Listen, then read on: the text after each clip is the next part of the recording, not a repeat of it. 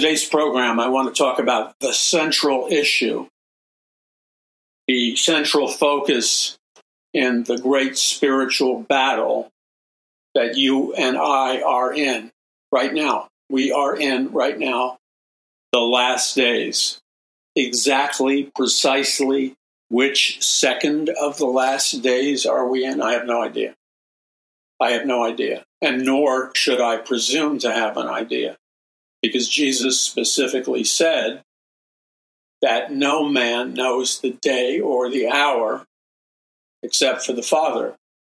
So if I'm running around telling everybody with phony precision and a phony timetable when Jesus Christ is returning, and people are building and planning their lives uh, on my erroneous and falsified time schedule, then I've messed up pretty bad uh, in the eyes of God and Jesus Christ, my Lord and Savior. If I am truly to be a faithful servant of the Lord Jesus Christ, I need to practice shutting my mouth so that God can use me. You know, perpetually talking, especially if you're talking and you're going beyond the zone that God has equipped you to go, or you're going beyond the zone that God has uh, commanded you to go. The zone that you're in is no man's land. Essentially, you're, you are outside of the will of God. And so we have a lot of Christians in America and around the world who are telling people a lot of nonsense.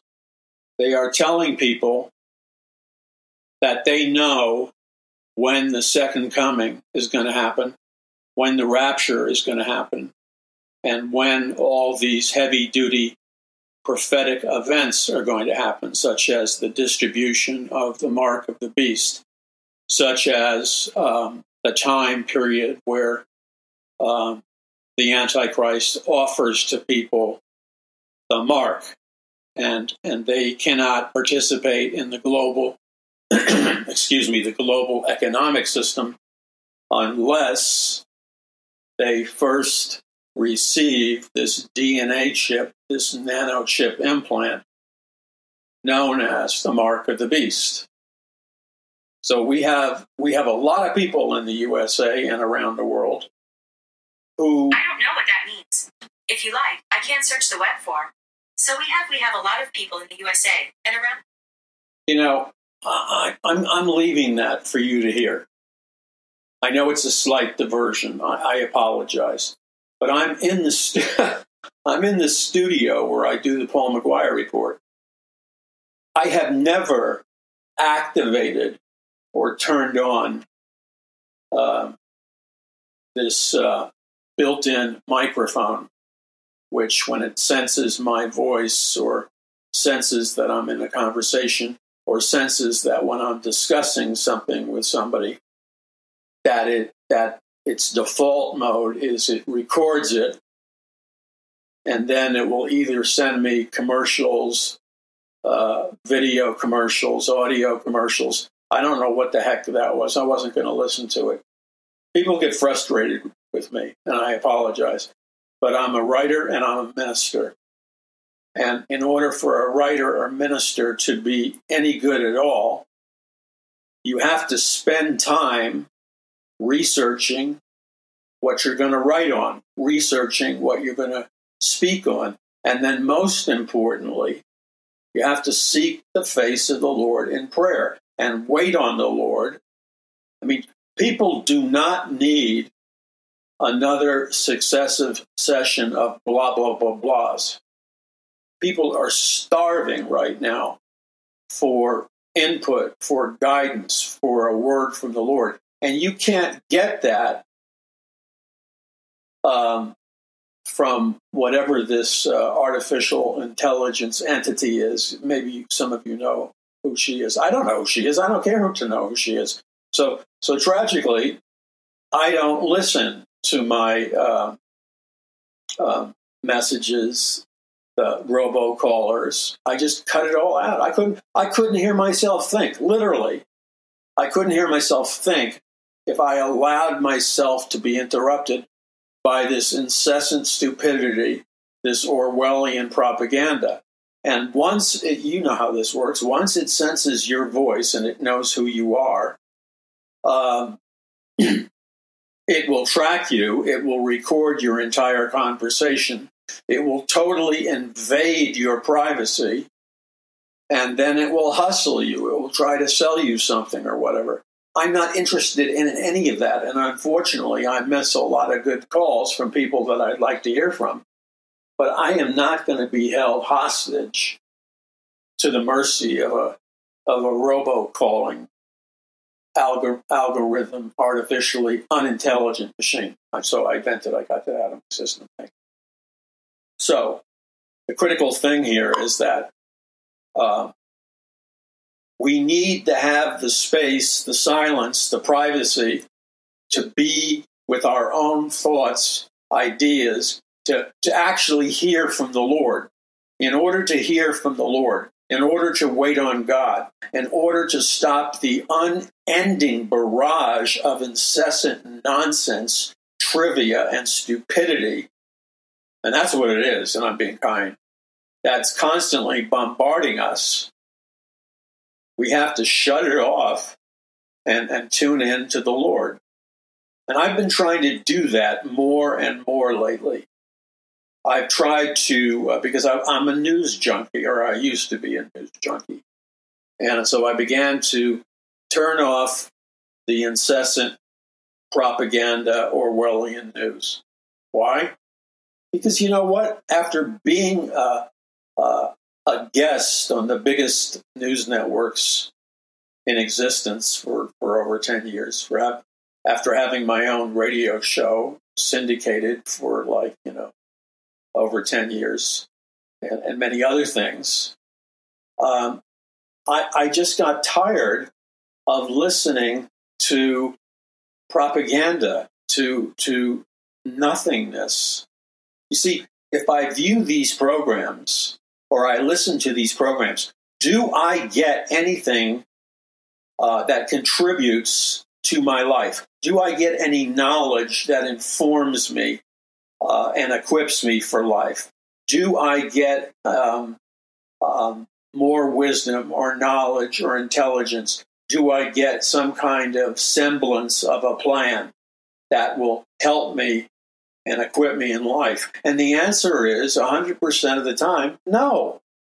What I do get is I get caught up in this monkey circus where, where you know, we have a whole new generation of conservative radio talk show hosts, a whole new generation of conservative uh, television talk shows. And now, and I'm not knocking any of them, I'm not knocking anybody who who wants to be entrepreneurial and launch something. I'm not knocking you. Go for it.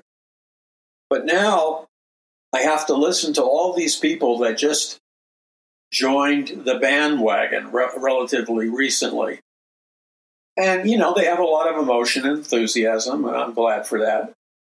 But they don't have anything of substance to say because they haven't been around long enough to learn, to gain knowledge, to experience. Therefore, it's just a simple matter of fact.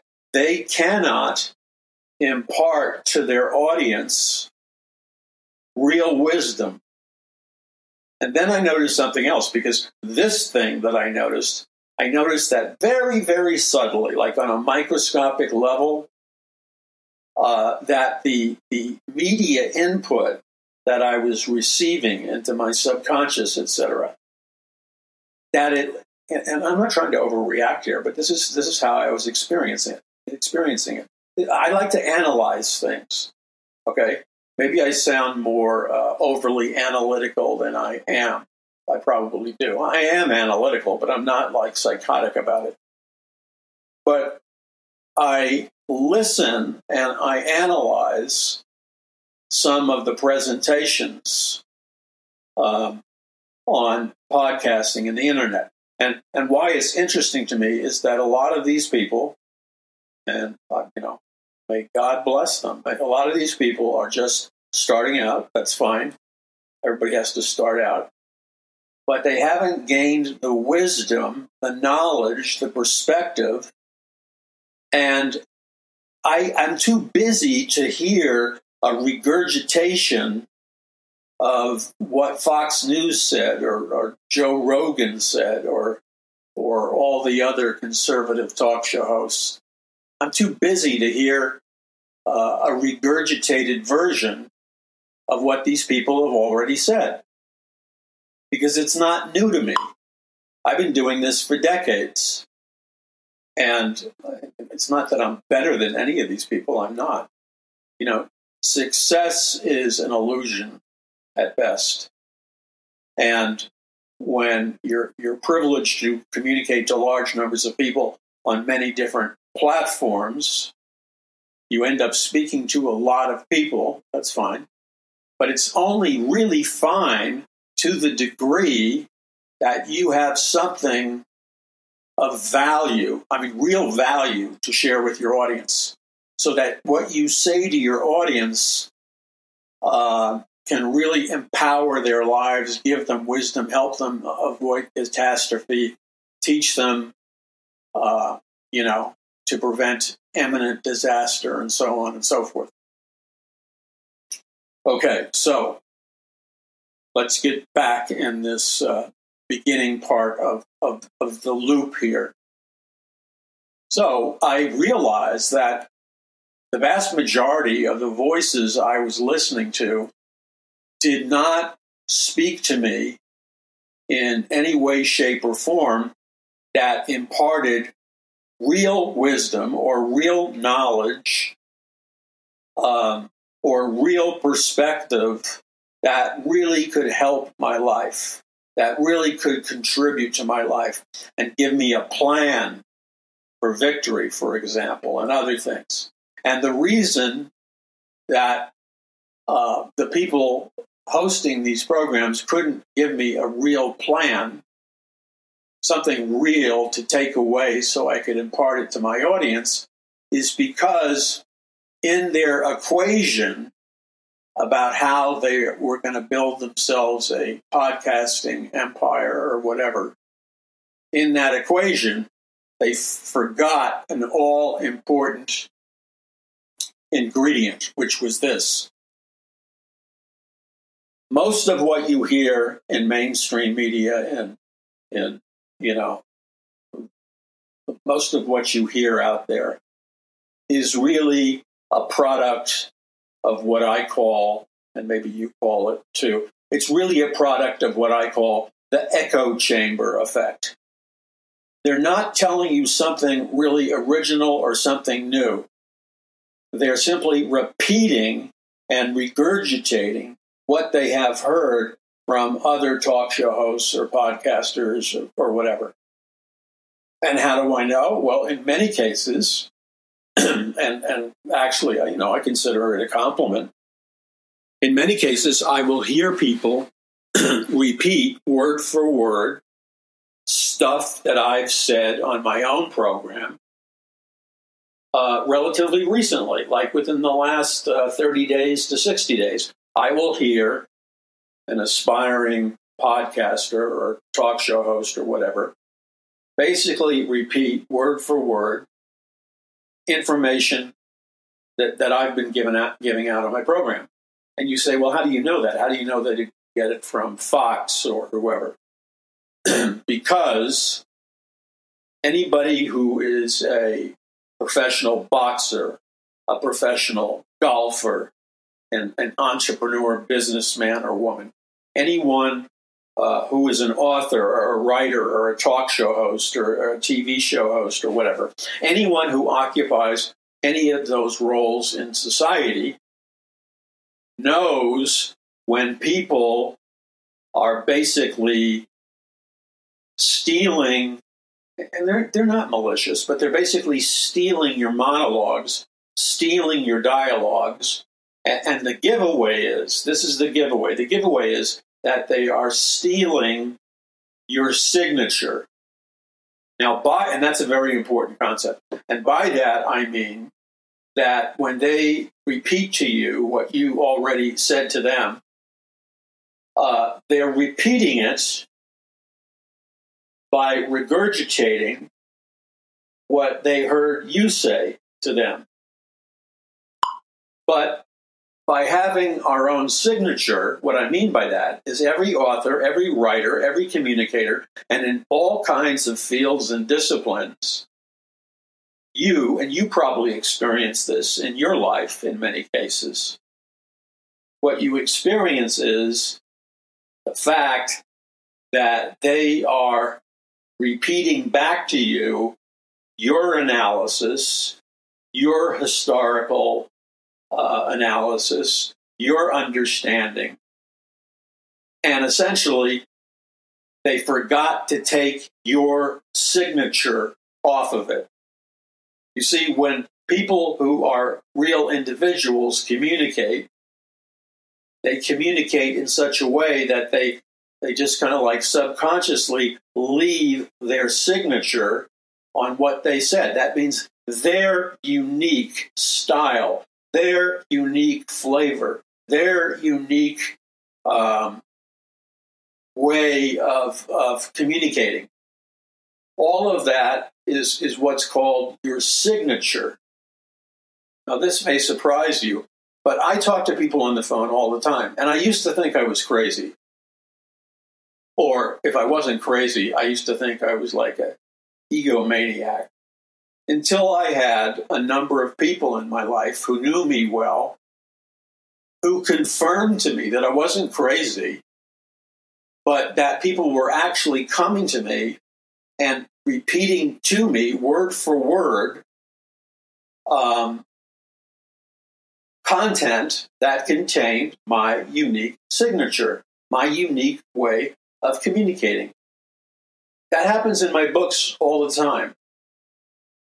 And so, like, my wife has been last minute helping me edit Power from On High. And, and she has helped me in terms of editing a number of times.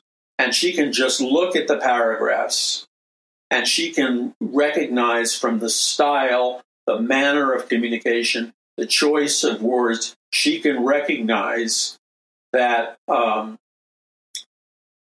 whether or not the the written content um, has been taken from me and used by somebody else, but that that somebody else is not giving me the credit for whatever they wrote.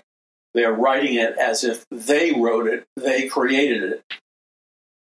And the problem with that is they don't realize that regular readers of Paul McGuire's books, regular uh, writers, uh, regular uh, people who, who, listen to Paul McGuire talk on the radio, etc., what they don't realize is Paul McGuire inherently leaves his signature on the content that he puts out because I have a unique way of communicating, unique idiosyncrasies, unique, if not sometimes odd humor, etc., etc.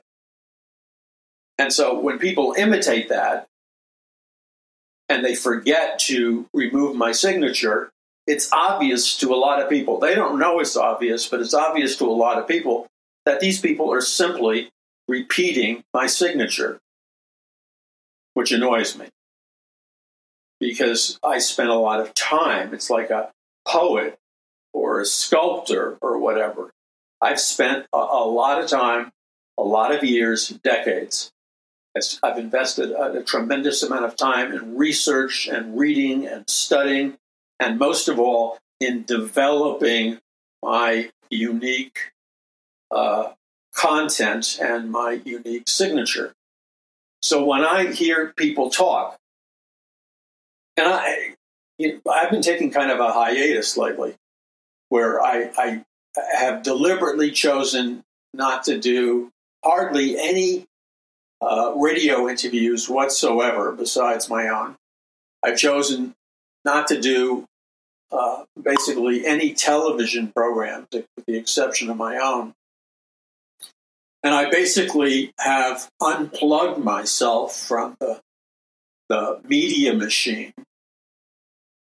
And so when I hear people doing a monologue or speaking or an analysis. And what's really weird is, is a lot of times these people are people that live across the country, or these are people that I would never have thought listen to me.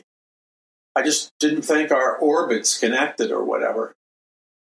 But but they do listen to me, and when they replicate what I say, they're leaving my signature in there. They forget to take my signature out of their monologue and their analysis or whatever. Okay, where am I going with this?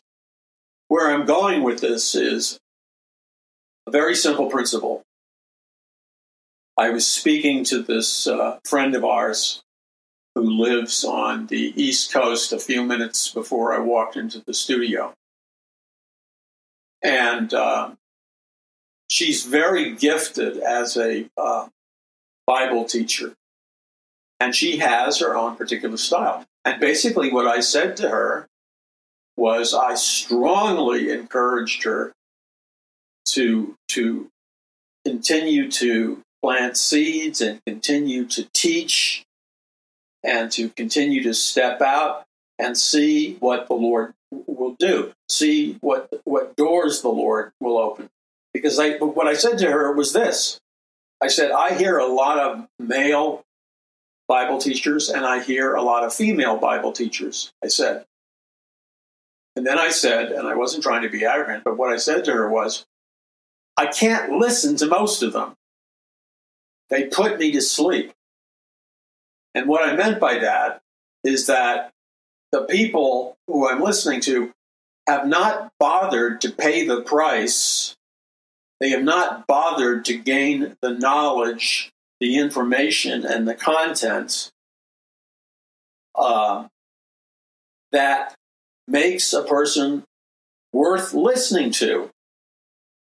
And my compliments were sincere. And I said, The reason I like listening to you is I learn something, I get edified. You, you have the anointing of the Holy Spirit on you. And then we got into a side conversation because because this person on the East Coast said to me, "Well, um, you know, I'm concerned because because I feel like that if I don't take extensive notes and have an extensive outline, and if I don't really do a lot of work in terms of pre-preparation, that I'll just be hemming and hawing and you know, you, know the things that people say and do, uh, vocal mannerisms that people use to stall for time so they can gather their thoughts, like like saying "uh," or you know, other other verbal impositions that you use, which are really a technique for stalling and allowing you to to get time to develop your thoughts and ideas. And this person said, if, if I spent enough time preparing, then I wouldn't have that problem. and then I said to her, you know, your style of teaching and preaching is totally the opposite of, of, my style of preaching and teaching. I said, um, if I take notes, and I said, I research all the time. I mean, I'm researching 24 7 all the time. So I'm constantly receiving a download of information and content to use. And, and then I said to her, um, I never, and it wasn't boasting, it was just an examination of the difference of her style versus my style. I said, I never uh, have to say, you know, oh, or some kind of pausing statement like, hmm, or you know, all these verbal tricks that people use that that gives them enough time to get their thoughts together so they can speak. I, I never have that problem. It's not because I'm better than anybody. It's just a gift that God has given me. I always have an endless download uh, that's bursting with information. And I never have to, to resort to these techniques that people use. Doesn't mean I'm better. It just means that's a gift that God has given. So then I said to her, "You you don't have that gift." I said, "But but in order for you to be everything that God created you to be, you have to um, be super prepared, take notes, uh, develop your thoughts, and write it down. Because from what you told me, you are at your best when you write everything down, when you do a tremendous amount of pre preparation. And after you do all that, you told me, then you don't have to resort to these pauses and stuff in order for you to gather your information. And then the other thing I said to her is, I said, years ago, when I finally became free in my teaching, my authoring, and, and, and, and speaking, and many other things, I, I had an epiphany, a revelation from the Lord, where I, it dawned upon me from the Lord that the gift He gave me was the gift of speaking in a in a in a flow without interruption in a in a seamless flow and a seamless download. And it's not because I'm better, it's because that's the gift that God's given me. Now, then I said to her, there are many people that may hear me and I'm not their cup of tea. They're not they're they're not going to want to listen to me they're going to want to listen to somebody like you because there's a lot of people in, in a population group. There's a lot of people that what they crave is an individual who's very linear in their presentation, an individual who who has developed very intensively their thoughts, their sentences, their structure, uh, their linguistic delivery, and that they've intensive, intensively worked at it and worked at it and worked at it. So when they get up to speak, it comes off as flawless and smooth because to the degree that they've developed it, which is fine. So then I said to her, when I really began to become free and I really began to enjoy speaking, was the day I stopped trying to adopt my speaking style to somebody else. The day I stopped trying to have all these notes down and these copious uh, uh, outlines and uh, uh, sources of reference and stuff, the minute I I stopped trying to out of guilt, I was doing it out of guilt. The minute I stopped trying to speak out of guilt in that manner, which was against the grain of my personality, I said I was set free. I began to enjoy speaking. The anointing flowed. It was linguistically, logically, rationally, it was all fluent. And God moved, and people got saved, and there was fruit in the ministry, et cetera, et cetera. And so I said, the key lesson here is that you have to be who you really are. You have to be the person that God created you to be. You have to be the person that God made you. God didn't make you to be like me, and God didn't make me to be like you. All of us, including every one of you listening, probably a lot of you are caught in the bondage and suffering and anxiety of trying to overly model yourself after someone else's uh, method or style or signature. And you're not enjoying it because you're trying to be something that God didn't create you to be. Now there are there are some exceptions to that. There are some people who desperately need structure and outline, notes, and because they won't receive any feedback, they deprive themselves the opportunity of growth. So I encouraged her by saying, your ministry will, will be released. You will be everything that God created you to be. The moment you stop trying to model yourself after somebody else and just be yourself. And so that's what's hap- happened to me. Because when I was exploring and trying to figure myself out, which we all do, I realized that all my life people were pounding it into my head that I that Paul McGuire needs to take more notes. Paul McGuire needs to have more documentation. Paul McGuire needs to do this. Paul McGuire needs to do that. And it ends up to be a long list. Now, what I told this girl was this I don't use or incorporate any of that anymore. I just don't do it. I'm, I'm free of it. What I do is I, I simply speak or teach the Bible or write or whatever in, in the way that God has gifted me, in the way that God has instructed me to present it. Now, and I said to her this I said, that bothers a lot of people. I said that that is not everybody's cup of tea. And a lot of people don't like that style of presentation. They want the more linear, factual, uh, note taking type of style. And I said, that's fine because God has created each one of us to be different. God has created each one of us to speak or do a delivery or be an entrepreneur or whatever business, whatever ministry we're involved in, we are not all supposed to be doing it in a way that's an exact model and replica of somebody else. We're supposed to be doing it in such a way that we leave our individual signature upon it. Now, this is where it gets exciting.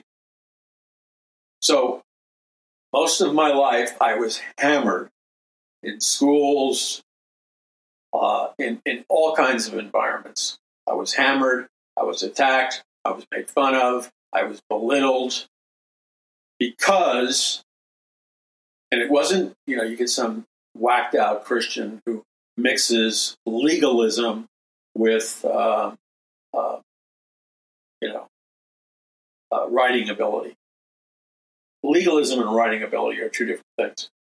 So when I began to speak in the way that God created me to speak, the anointing came. There was a flow, there was an energy and a force. And this is what I told her. I said, if I, when I'm speaking, I said, if I know what I'm going to talk about in advance, in detail, in the next uh, number of minutes or whatever, I say, I said to her, what happens to me as an individual is I become highly bored about what I am about to say. I become highly bored about what I'm about to say because it is of little or no interest to me to make a presentation, to teach the Bible, to write a book, to, to, to teach on anything the, the presentation that, that I'm making or I'm going to make is not exciting to me. It's not passionate to me, I said to her. And that's because there's no sense of adventure. There's no sense of self discovery in it. If I know word for word what I'm going to say, then how could I possibly be interested in it? I'm bored with it. I'm bored with it because I already know what's coming. It's like watching a movie for the tenth time. You're you're bored with it because you've seen it so many times. You know what's going to happen. There's nothing exciting. There's no adventure. There's no place for God to show up. I'm bored with it. So, I learned to throw all that away. I learned, see, this is freedom, man. Because if, if you've really been paying attention to what I'm uh, talking to you about now, this goes far, far, far beyond the scope of merely speaking or Bible teaching or, or giving a message or or any number of things. What we're really talking about now is something that transcends merely communicating, teaching, giving a Bible study, or whatever. What we're talking about is your signature. If you want to go to a bank, if you want to go somewhere and get money, and they have a your signature on record, what they're going to require of you is that you show a driver's license or whatever that gives uh, an exact replica of your signature. And they can tell by the exact replica of your signature that, yes, indeed, it was you who signed this driver's license or whatever. So, one, one of the things that I put in, in this new book, uh, Power from On High, Power from On High contains a lot of stuff, man. It centers around the dunamis, the dynamite power of the Holy Spirit, the dynamite explosive power of the Holy Spirit. But then the detonation of the dynamite power of the Holy Spirit has a ripple effect and it blows out the strongholds, uh, the, the boring methodologies, etc. So, what I, what I learned was when I speak from my heart and I speak, uh, let's call it in a flow of consciousness, that's not where everybody's at their best. A lot of people crash and burn. They can't do that. Again, this isn't bragging. But when I speak from my heart, when I speak uh, in, in a stream of consciousness, when I don't overly See, I don't have to rely on my notes because I've been preparing for years. Okay? I, I prepare all the time. So I don't have to use my notes. I simply speak and it flows. And I'm excited about it because I'm discovering it along with you, the audience. And that turns me on. And that turn on translates into you or me, if this is the mode of speaking we use, it translates into you and me being energized, being exhilarated, being uh, the word charisma means energy, vitality. It, it, it's the dunamis, the dynamite power of God. It explodes, it comes to life, and it births and brings life in a dynamic way to me, I don't know about you, but to me, that is the ultimate turn on. And when you're experiencing the ultimate turn on, you're excited. It's like surfing. You're not speaking, you're surfing. Okay. So then I said to her, That's not your style. Your style is to use notes. And the more notes you take, the more outlines, the more prepared you are on paper, that frees you up to use your gifting. One technique is not right and one technique is not wrong.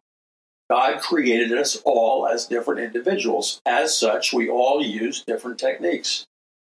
And then I said to her, for me, if I have prepared too much or taken too many notes or or documented too much or written down stuff too much. I said, what inevitably happens to me is that I'm bored before I begin with my content. And it shows up on my face. How can I be excited, dynamic, turned on about my subject matter if if I know uh, 100% about what I'm going to say and where I'm going to go, et cetera, et cetera. And not only that, at least the way I work, in, if I do it in that manner, there is no room for God and the Holy Spirit to show up. And I very much want there to be room when I'm speaking or writing or whatever for God, the Holy Spirit, to show up in a fresh, authentic, and dynamic way. That's a turn on. Okay.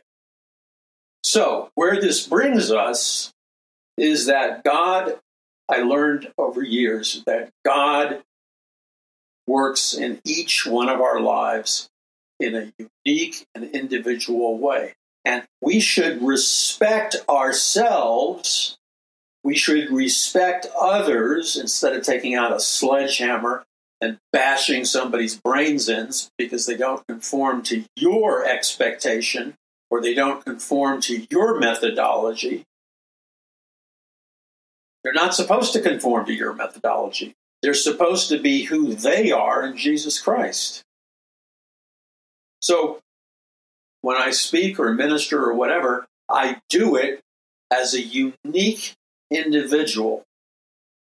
And so what happens when you do it that way, for me anyway, what happens is there's an ongoing metamorphosis, an ongoing transformation.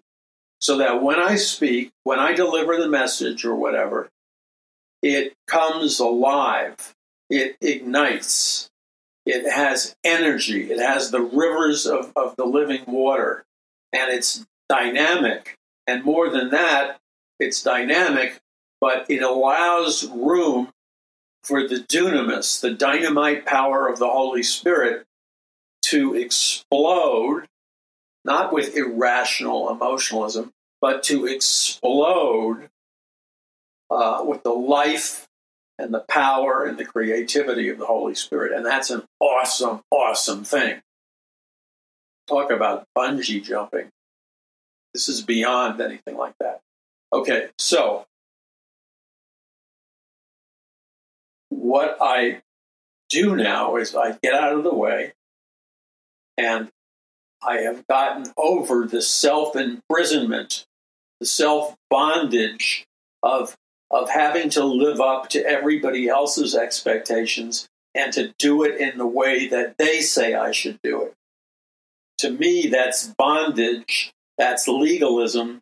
And as long as I continue to deliver messages like that, as long as I continue to write and give Bible studies like that, I was uh, hindering and, and putting an obstacle in front of my own anointing.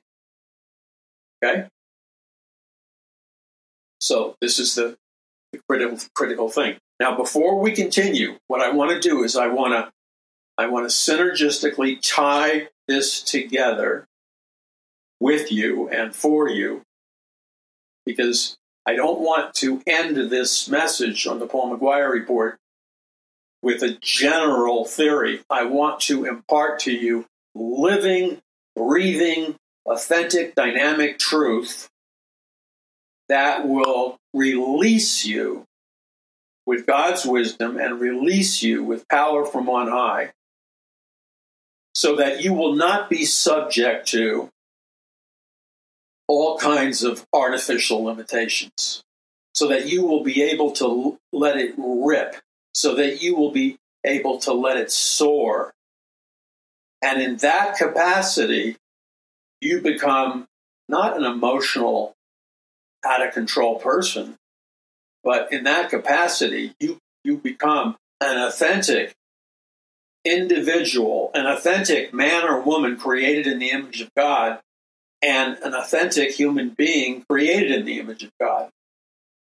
We will be back in just a moment. You're listening to the Paul McGuire Report. I'm Paul McGuire. In the meantime, be sure to visit paulmcguire.us. That's paulmcguire.us. Take advantage of all the financial discounts on the books that I've written that I believe will really help you if you simply go to paulmcguire.us. And we have hundreds of hours of televised Roku uh, services on our TV channel. We have uh, the Paul McGuire Report radio archives. We have the Paul McGuire Report video archives. We have hundreds of articles and pictures at the Paul McGuire Report.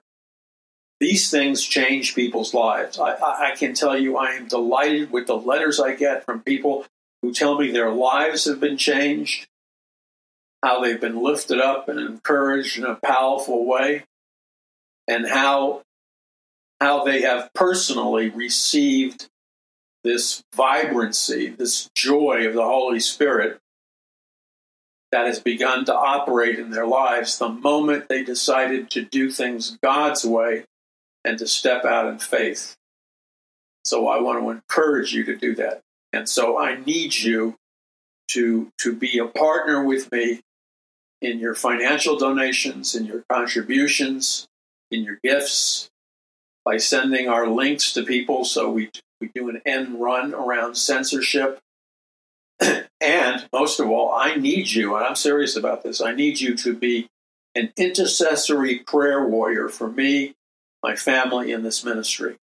If you would partner with me in all three of those ways, and if enough of you would partner with me in all three of those ways, we could change the direction of the spiritual battle for our nation. We could change it 180 degrees. And I don't know about you, but that transformation is long overdue. We are, we are, as a nation, America, rapidly approaching the point of no return. God has logistically given us uh, a, a certain amount of time in which to change the direction of America. If we rise together, if we rise in unity, in the power of the Holy Spirit, we can change this nation and we can abruptly rescue this nation from the free fall that it's in. And we can engage in uh, spiritual warfare at such a high level that we can defeat uh, our spiritual adversaries, that we can be overcomers, overcomers in every spiritual battlefield. So please visit paulmcguire.us and we'll be back in just a moment. This is the Paul McGuire Report on Paul McGuire. So, the important focal point that I'm trying to communicate with you now is this, and it applies not just to speaking and communicating and writing. It is a principle that that will that if you use it properly will apply to every area of your life because it taps into the same dynamic principle created by God. God is the infinite, personal, living God of the universe. The, the key operative word is, is that God is infinite. He's eternal. He's without end. So God is the infinite, personal, living God of the universe. That means God is a person, capital P. God is not a machine. God is not artificial intelligence. God is not an android. God is not a robot. God is a person uh, the infinite, personal, living God of the universe. So, what makes Jesus Christ, the Lord Jesus Christ, radically different from every other God and religion and spiritual teaching and guru, etc., etc.? What makes Jesus Christ radically different from, from everything else is the fact that when God does something, he doesn't do it uh, from the flow of an impersonal energy source. This is one of the things that used to just drive me crazy when I was in the New Age movement, the occult, altered states of consciousness, etc. Because what I was taught in all these occult and counterfeit religions, what I was taught was that in order for me to become one with the universe, in order me to for me to experience cosmic consciousness, altered states of consciousness, in order for me to to achieve enlightenment, I would have to. This is what all the gurus in Hinduism and yoga, when you get right down to it, this is what they all teach. What they were teaching me was that in order for me to become enlightened and one with the universe, I would have to totally die to myself, not in the Christian, not in the Christian sense, not dying to self in the Christian sense, dying to self in the perverted Luciferian sense. Let me give you a rapid fire analysis.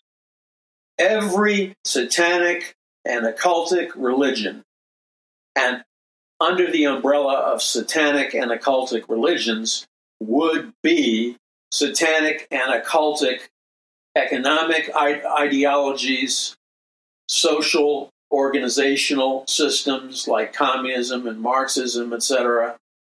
They all teach essentially the same perversion of truth. And this is the perversion.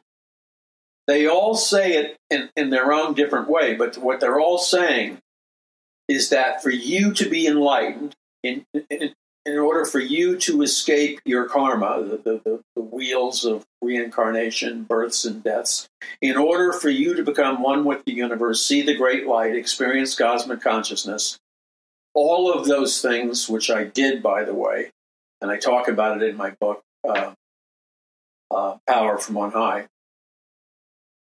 All of those things, what the gurus and Hinduism and all the other occult religions teach you, is that the mandatory requirement in order for you to be enlightened, etc., is you must die to yourself.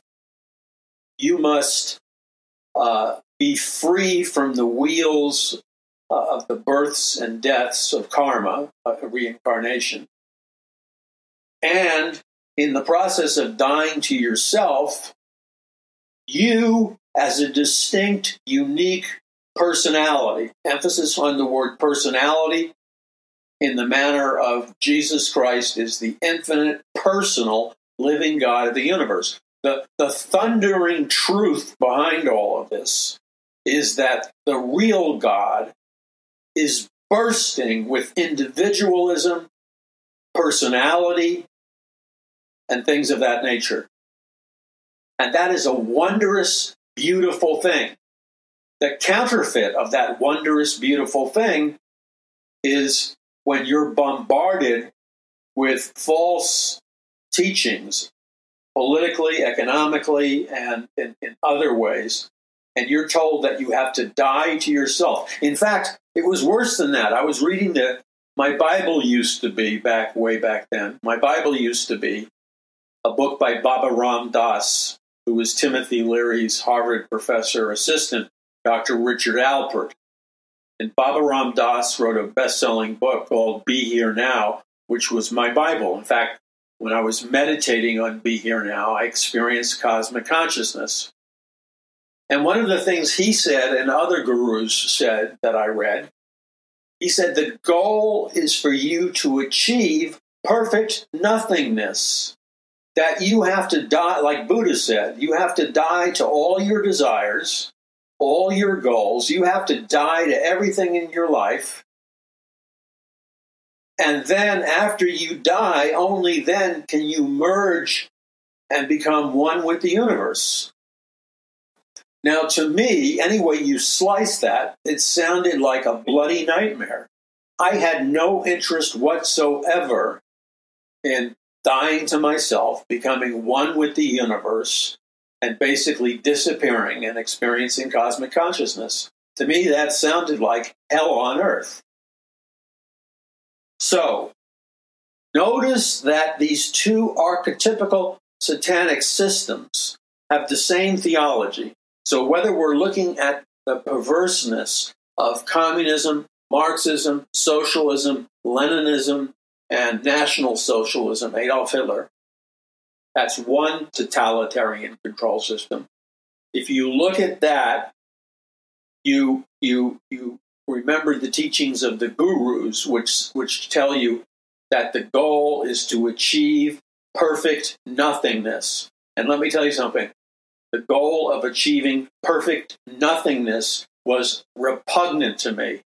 It's the last thing on earth I ever wanted to experience. Who in their right mind would want to experience perfect nothingness? It means you're gone. Poof, you've dissipated. That's a loser's game. So you contrast this with the liberating, joyous truth of the gospel of Jesus Christ.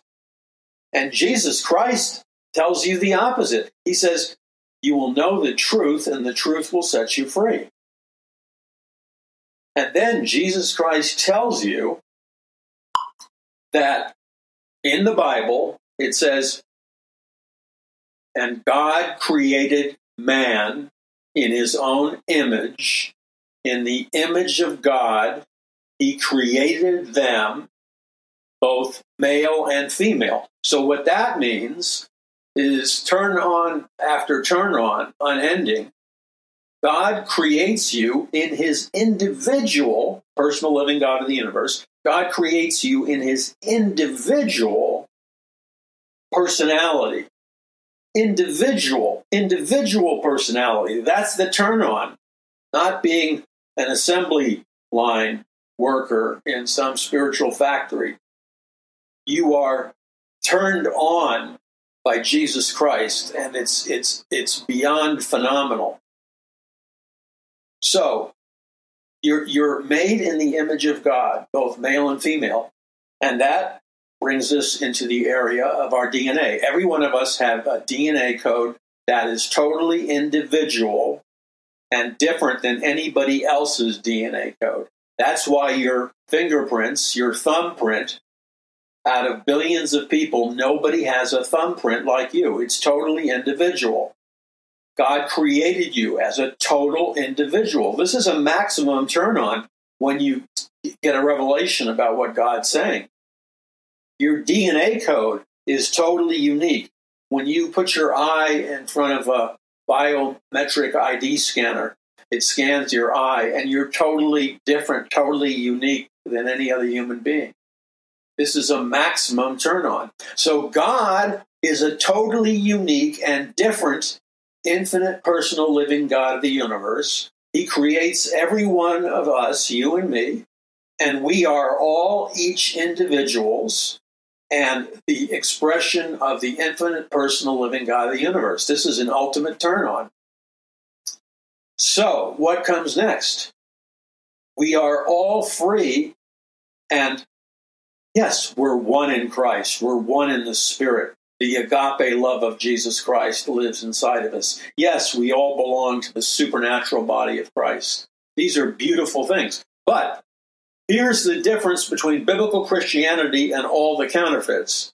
As true Christians, we all belong to the bride of Christ. We all belong to the supernatural body of Christ.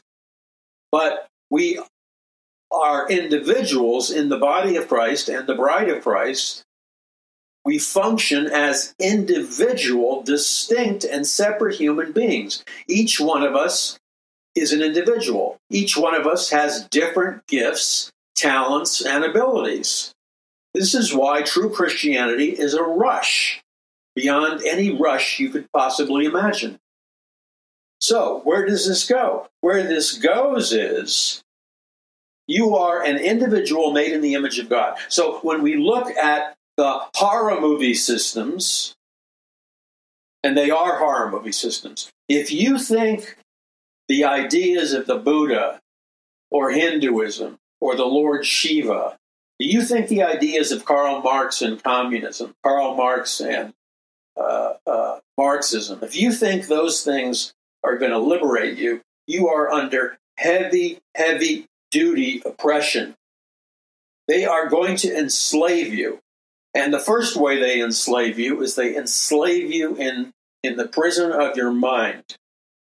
So the way that works is as part of their political and economic philosophy, Marxism, communism, Leninism, National Socialism, globalism. Yeah, that's right. Globalism. Don't forget globalism. It's it's it's the beast globalism, all of these ideological prison systems are designed to enslave you. And the way they're designed to enslave you, the way they're designed to kill you, is they do it by totally eradicating, totally destroying, totally incinerating your individual personality, your individual, different, and unique personality, gifts, and attributes. They're all destroyed under every one of these satanic systems. Now, you got to track with me. Collectivism, which is this ideology that None of us should be individuals. We should all merge into a hive mind or a pigeon brain or a world brain. We should all merge into a hive mind. And then after we merge as one into the hive mind, we we we are no we, we become part of this cosmic collective. Let me give you a simplified definition of what belonging to the cosmic collective means. Being part of the cosmic collective simply means this you are going to work for all eternity in the Department of Motor Vehicles, the DMV, forever and ever and ever and ever and ever. You will not have a personality. You will only have a number. You will be a bureaucrat. You will join a union. You will join the collective, whether you like it or not. Joining the collective means your individual personality disappears and you join the collective. That's why in communism they call it collectivism. You become part of the collective. Your individuality merges into groupthink. That's why I'm telling you look, I've been around the block, so have many of you. And let me tell you something from a former radical and revolutionary who's been around the block. This, this goal of collectivism, the hive mind, the world brain, where, where your personality disappears, you are uh, extinct and your individuality is extinct. When that process is completed, you are poof, gone forever. You disintegrate forever. You're, in fact, the gurus teach you. Think about how horrible this is. God tells you that God created you in his own image and God gave you an individual, unique, and gifted personality. That's a lot to celebrate. But Satan's counterfeit, Satan destroys your individuality, your individual personality.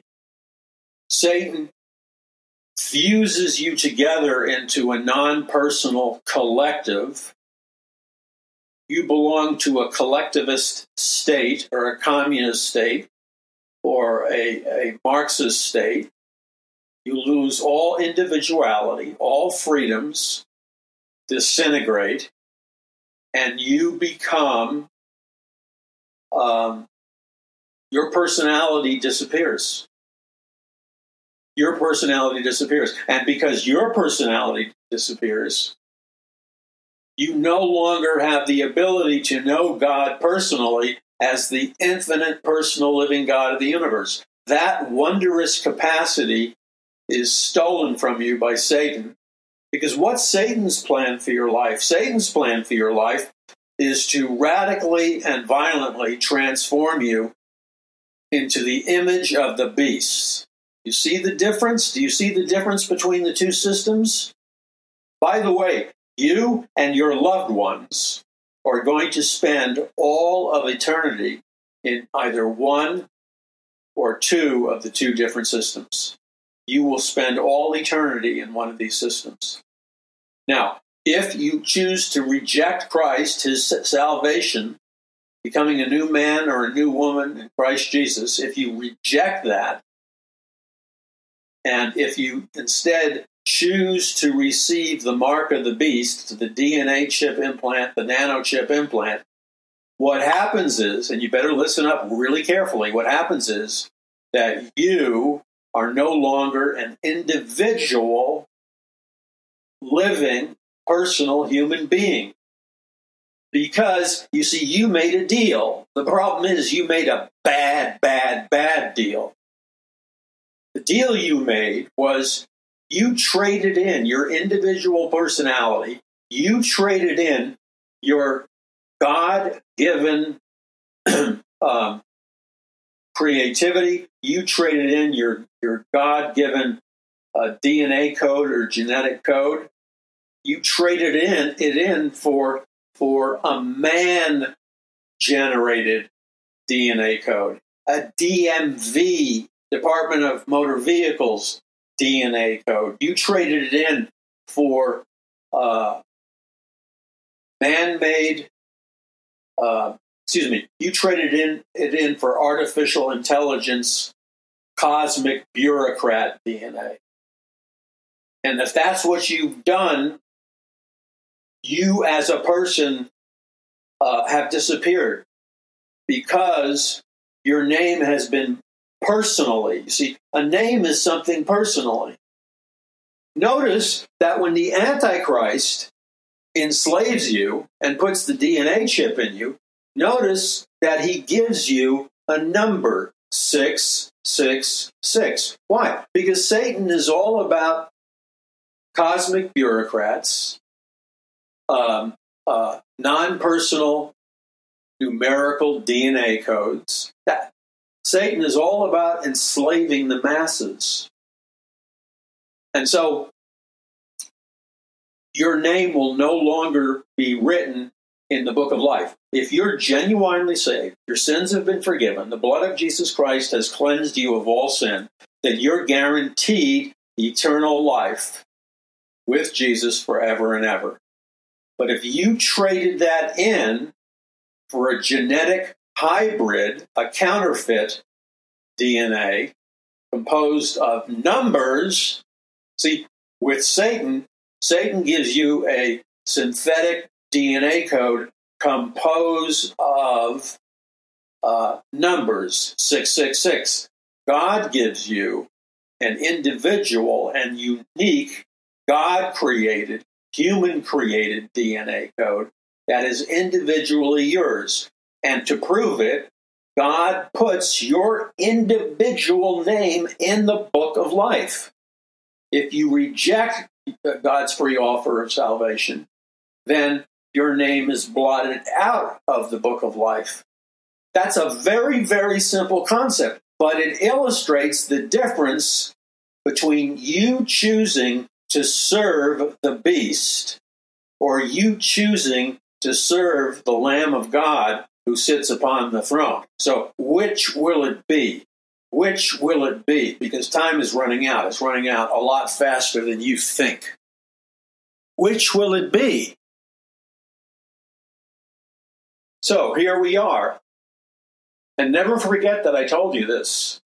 They're not teaching this in the school systems, in the media, in the educational system, et cetera, et cetera. They are indoctrinating you, they are brainwashing you, they are programming you to perceive yourself as a meaningless, valueless number 666. You have no meaning because you're just a number 666. The depersonalization of, of a driver's license and stuff like that. They, they, they get they don't want your name. A name is a is a signature of individuality. a, name is a, a, a symbol of being a unique, special, different personality and person. That's what a name is. A name is something uh, that has value. A name is something that is unique and beautiful and awesome and wondrous. If you're in love with somebody, son, daughter, wife, husband, whatever, and you call them by their name, usually their heart rejoices because you called them by your by their name.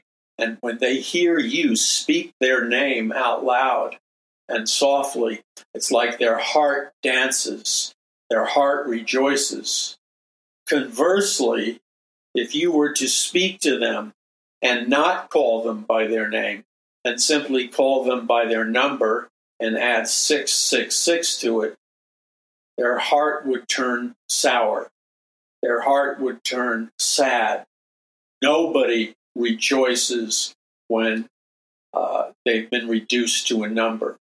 Why do you think when you enter a prison camp or a concentration camp that they always reduce you to a non human number?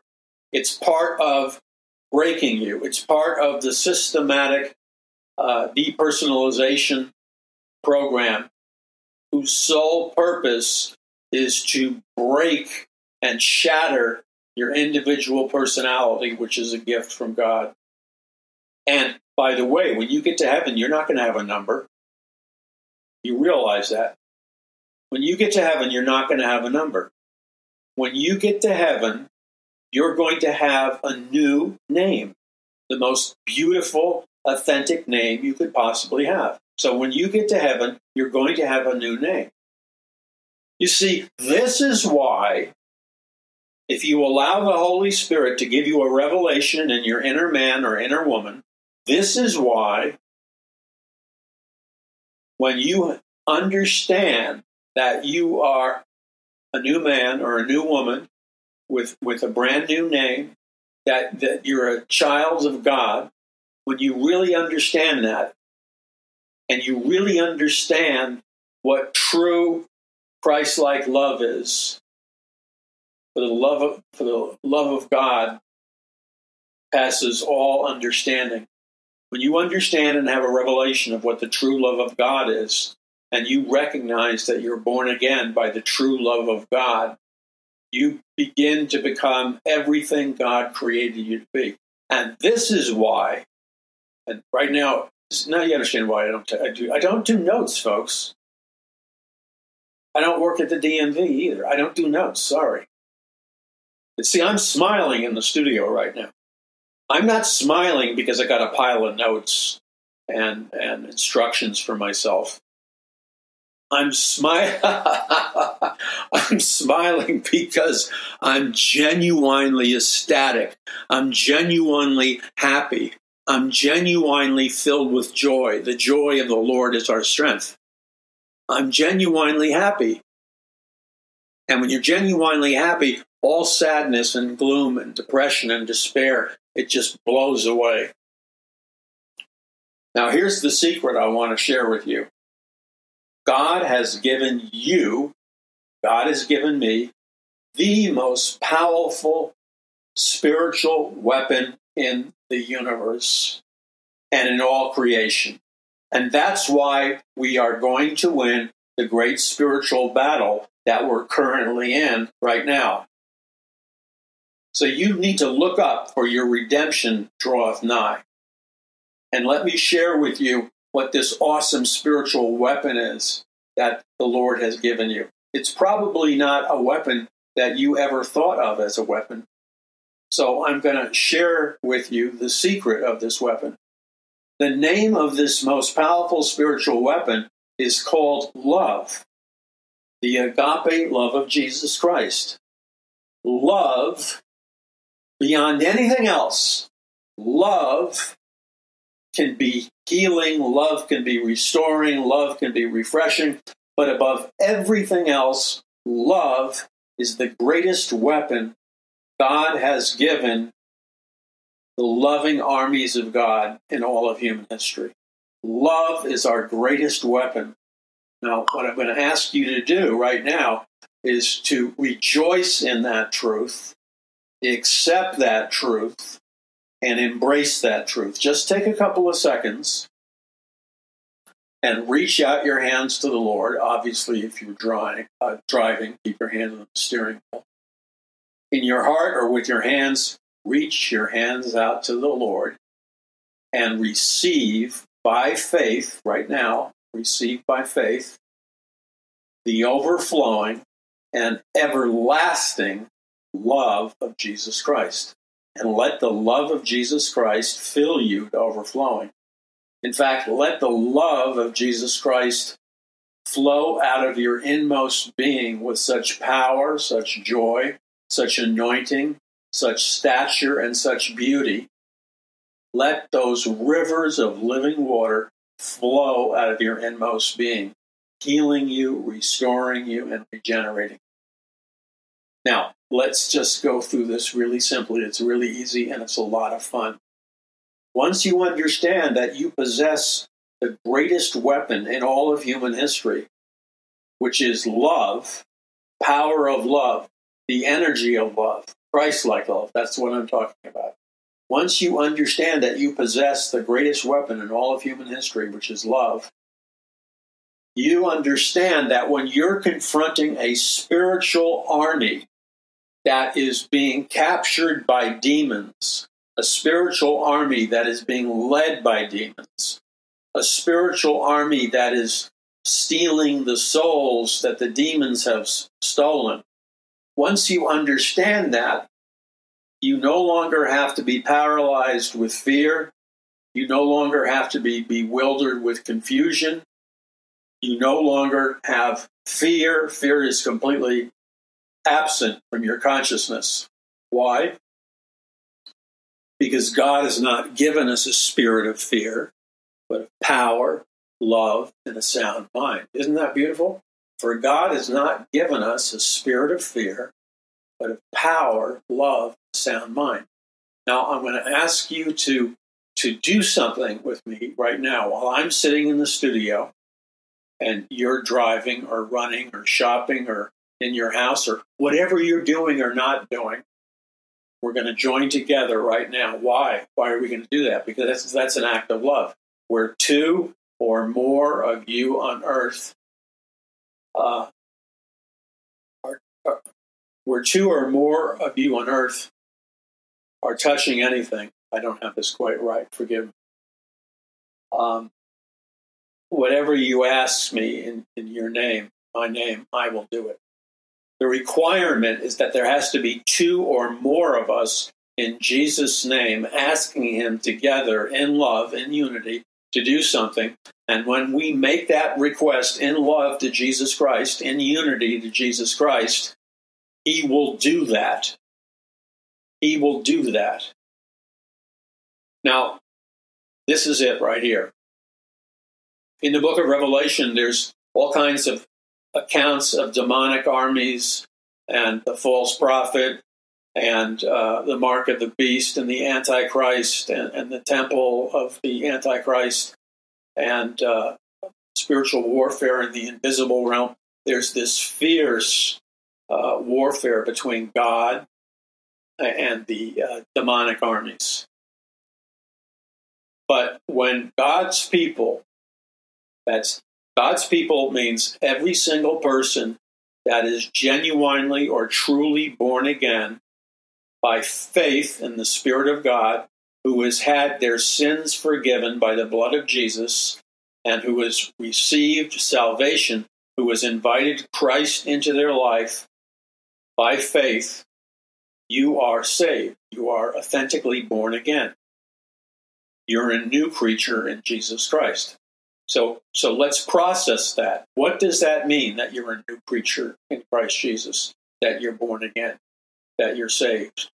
What it means is that the act of divine love between God and the supernatural body of Christ has been consummated. Divine love has been consummated. And in the consummation of divine love, there is a birth a birth that transcends heaven and earth. And that birth is when a being, a human being, that has never existed in this dimension or this physical reality before, a being that has never entered this dimension, this reality, that being all of a sudden shows up into this reality and shows up into this dimension and infuses, infuses itself as its own individual, different, and unique self. This being manifests itself and steps into this reality.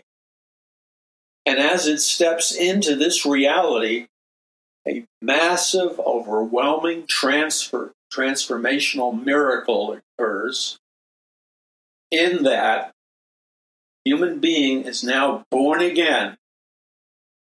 And to be born again means that the Spirit of God, which is the Spirit of truth, the Spirit of God, which is the Holy Spirit, the Spirit of love, the Spirit of love, the Spirit of Jesus, manifests itself in a totally unique creation, and you are born into this reality, your very birth into this reality, lights this reality up because you are born out of an authentically unique and different DNA code that comes directly from God, that comes uh, directly from the infinite personal living God of the universe. Your DNA code has caused you to be uniquely birthed in this reality. And that causes the heavenly host to rejoice and the, the worship of God in the throne room of God to rejoice. And why is everybody rejoicing like crazy in the throne room of God? There is unending celebration, unending joy, unending rejoicing in the throne room of God because another authentic child of God has been born into this reality and born into this world. And all of it was made possible by the fact that God gave you your own unique, different, and individual DNA code, genetic code. Nobody has your genetic code. And your genetic code produces you. That's an act of unbelievable love. Unbelievable love. And so, while that is happening, the, the number of people who belong to heaven, the number of people who are born again, uh, keeps increasing. It keeps increasing, while simultaneously, the number of people whose names are blotted out um, from the, the kingdom of heaven, their names are blotted out because they allowed their unique and different DNA to be mixed with a hybrid race of genetically altered non human or synthetic DNA. So then, if you have non human or synthetic DNA, you are no longer a child of God. There's no longer rejoicing. Rejoicing and that great celebration of love comes about when a new child of God is birthed. And that's that's like so so far beyond anything we can comprehend. This is the Paul McGuire report. I'm Paul McGuire. We'll be back in just a moment. This whole thing comes together in Revelation chapter 19, starting at verse 6. And I heard, as it were, the voice of a great multitude, as the sound of many waters, and as the sound of mighty thundering, saying, Hallelujah! For the Lord God omnipotent reigns. Let us be glad and rejoice and give him glory for the marriage of the Lamb has come, and his wife has made herself ready. And to her it was granted to be arrayed in fine linen, clean and bright, for the fine linen is the righteous act of the saints. And then it says, Right, blessed are those who are called to the marriage supper of the Lamb. And he said to me, These are true sayings of God. And then it continues on. So the marriage supper of the Lamb, that's when the the bride of Christ, that's all true Christian, all true Christians, marries the bridegroom, who is Jesus. And when that when they become one, that represents a spiritual, holy, multidimensional, cosmic fusion producing a dynamic oneness which results in the dunamis, the dynamite explosion of the power of God. And so that is coming. And when that coming together happens, there will be an explosion that will rock this universe and rock every subsequent dimension. So I say to you, even so, come quickly, Lord Jesus. God bless you. This is Paul McGuire. Visit paulmcguire.us.